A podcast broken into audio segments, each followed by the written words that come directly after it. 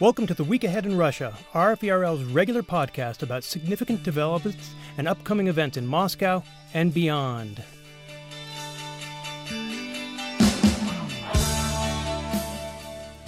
I'm Mike Eckel, senior correspondent here in Prague, filling in for our regular host, Steve Gutterman. Last week may have been the most consequential week for European security and stability in years, maybe in a generation, maybe since the collapse of the Soviet Union. In Geneva, Brussels, and Vienna, negotiators from Russia met head on with diplomats from the United States, NATO, the Organization for Security and Cooperation in Europe. The subject in all three places was pretty much the same Russia's demands to essentially rebuild the security infrastructure that has existed in Europe since the 1990s. What does that mean exactly? Well, from Moscow's perspective, it means no more NATO expansion into countries like Ukraine and Georgia.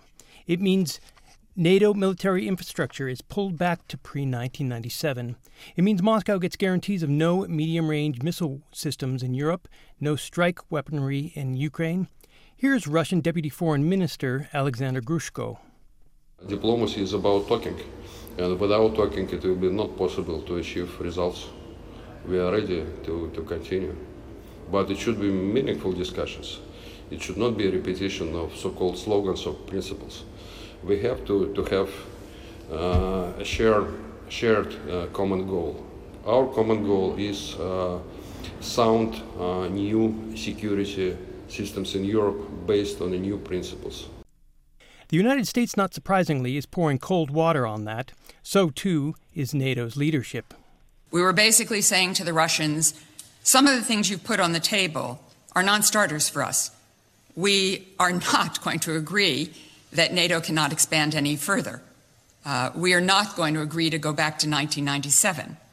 Uh, we are not going to agree uh, that everything that is in Europe has to get out of Europe. There's a lot we can, however, work together on in the arena of transparency, uh, deconfliction, communications, arms control, uh, and a whole variety of other areas where we could move forward.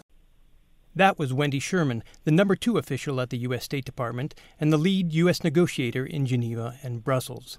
And all the while, there are more than 100,000 Russian troops massing along Ukraine's border, threatening a new invasion.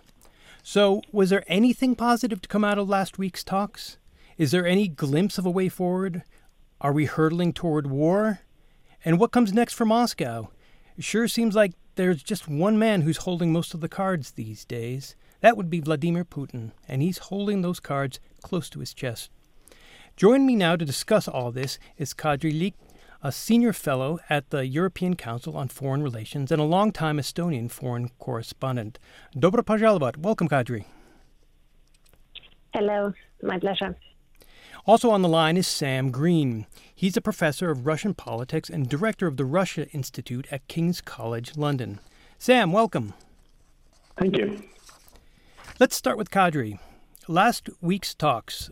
Is the glass half full or half empty, as the saying goes? And that question is uh, is hard to answer because um, I think what we saw in uh, in public sphere was reiteration of positions as as laid out previously.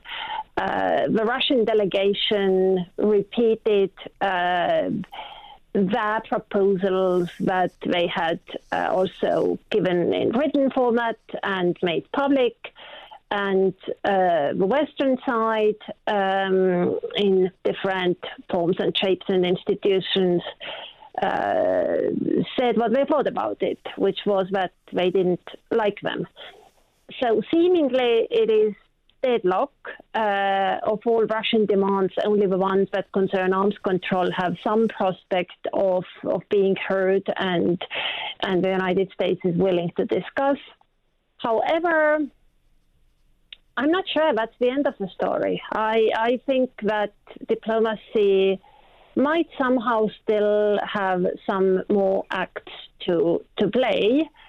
Uh, so let's see. And and you're obviously right that it is Vladimir Putin's decision as to whether to continue with diplomacy or, or do something else. And I, I don't think that even Russian diplomats actually know uh, what are the next orders they will receive from the Kremlin. Sam, what are your thoughts? Well, I mean, my thoughts are were very neatly summarized by uh, by Kadri. I wouldn't disagree with, with any of that. I mean, to me, the, the, the major outcome of the last you know week or so of discussions, I wouldn't call them negotiations, right? But discussions. Um, is that you know we're not at war, or we're not more at war than we were before, right? Russia and Ukraine having been at war now for, for going on going on eight years. Um, but um, things at least didn't get worse, and, and that really is you know what diplomats are are there for. Um, you know, if we take the uh, positions of both sides at face value, right, in terms of what's been publicly said, um, and you know, it's it's a reasonable question as to whether we, we do want to take them at face value. But but if we do take them at face value, then you know Moscow's position is one that has been forming and deepening and, and hardening you know since you know 1999 um, at the at the very least. Um, whereas you know the Western position, the NATO position, the U.S. position, however you know whatever format you want to look at it from, you know, is also a, a very long-standing approach to security uh, in uh, in Europe, and, and, in fact more broadly than that. Um, so to imagine that this would have been somehow uh, you know settled over uh, over you know three days of, of, of discussions is, uh, is, is, is probably too much for, for anybody to have hoped for on, on either side. I think we, we do have you know professionals and, and, and reasonably you know realistic people, um, uh, at least in the in the foreign ministries on on both sides. Um, and and so I think that you know, the best we could have hoped for is what we got. Uh, is you know discussions that that you know may continue in some form or another, and that seem to have been enough at the moment to prevent um, uh, Moscow from expanding uh, its its invasion of Ukraine. Of course, uh, as you say, it's Ukraine and the deployment of Russian forces along the borders that has pushed this situation to a outright boiling point. Yet we didn't seem to hear a whole lot about Ukraine, at least publicly, during last week's talks. You know, they got mentioned a couple times in a couple uh, venues, but it didn't seem to be central to the conversation. Uh, Sam, would you agree with that assessment? Um, well, I, I, think you know, there's a rhetorical, rhetorically difficult position that, that Moscow has, has, painted itself into, which is that you know, this is fundamentally about Ukraine, um, and yet they don't want. Um, they don't want the Ukrainians at the table, um, uh, and, and and that's a very difficult position to maintain if, if you're trying to maintain any kind of, of, of, public legitimacy. So I think that's that, that's part of it. The U.S. obviously also made a commitment not to talk about Ukraine without Ukraine being at the table. So that's also part, I think, of the um, of the calculation there, right? Uh, but the demands, such as they are, right, that that Moscow has put on the table, are not demands for uh, for Ukraine to fulfill. Um, uh, they are demands for, for Washington to, to, to fulfill uh, if, if Washington feels um, so inclined, right? Uh, it's, it, it's Moscow's interpretation, or at least its public interpretation of how the world works and how security in, uh, in Europe works, is that the decisions are made um, in uh, in Washington, and and so you know from from that perspective, to the extent that you know really it was it was Moscow that convened this particular set of of discussions. Um, uh, that's that's maybe not all that surprising.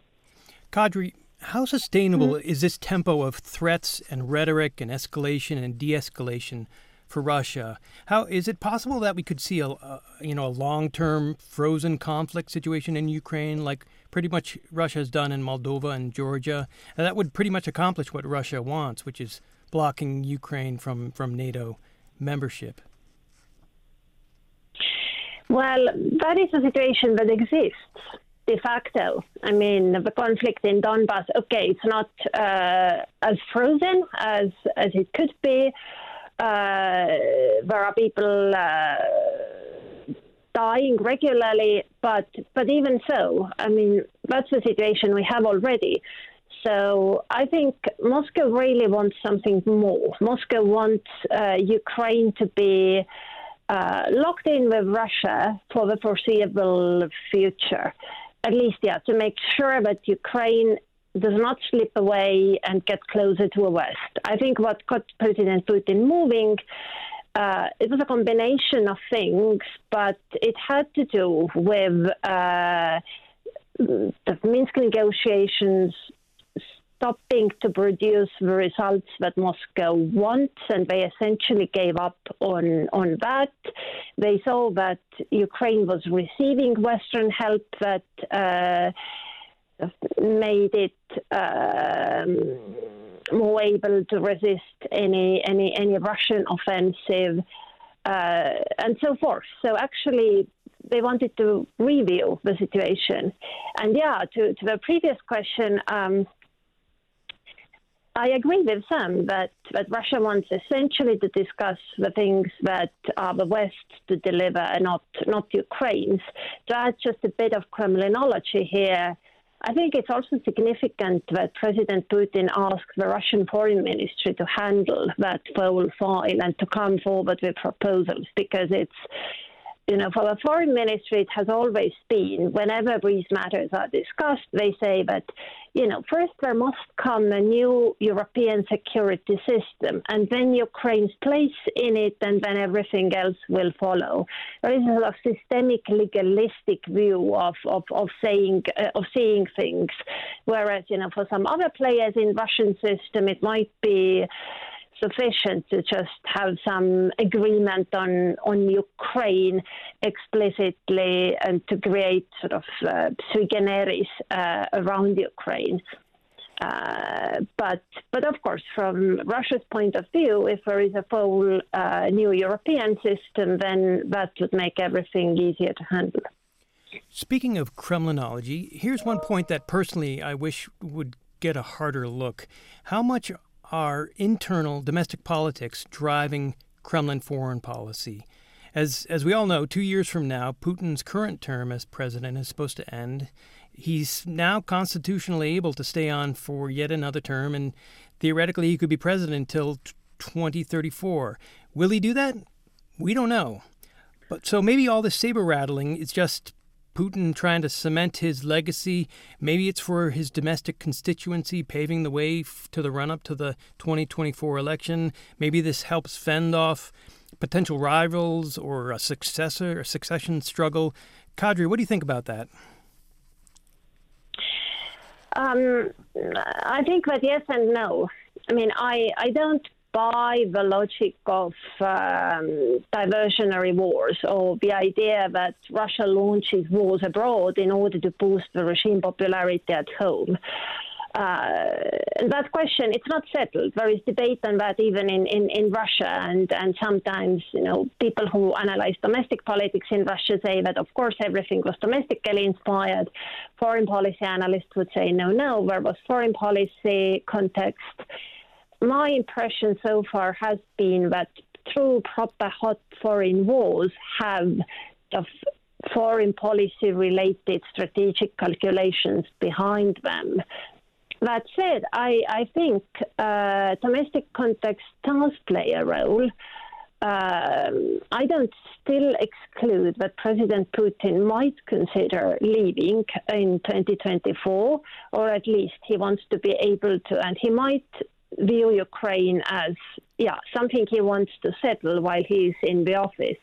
Not least because maybe for the next generation in Russia, the whole Ukraine thing matters a lot less, and Putin wants them to face uh, fait accompli when when he leaves.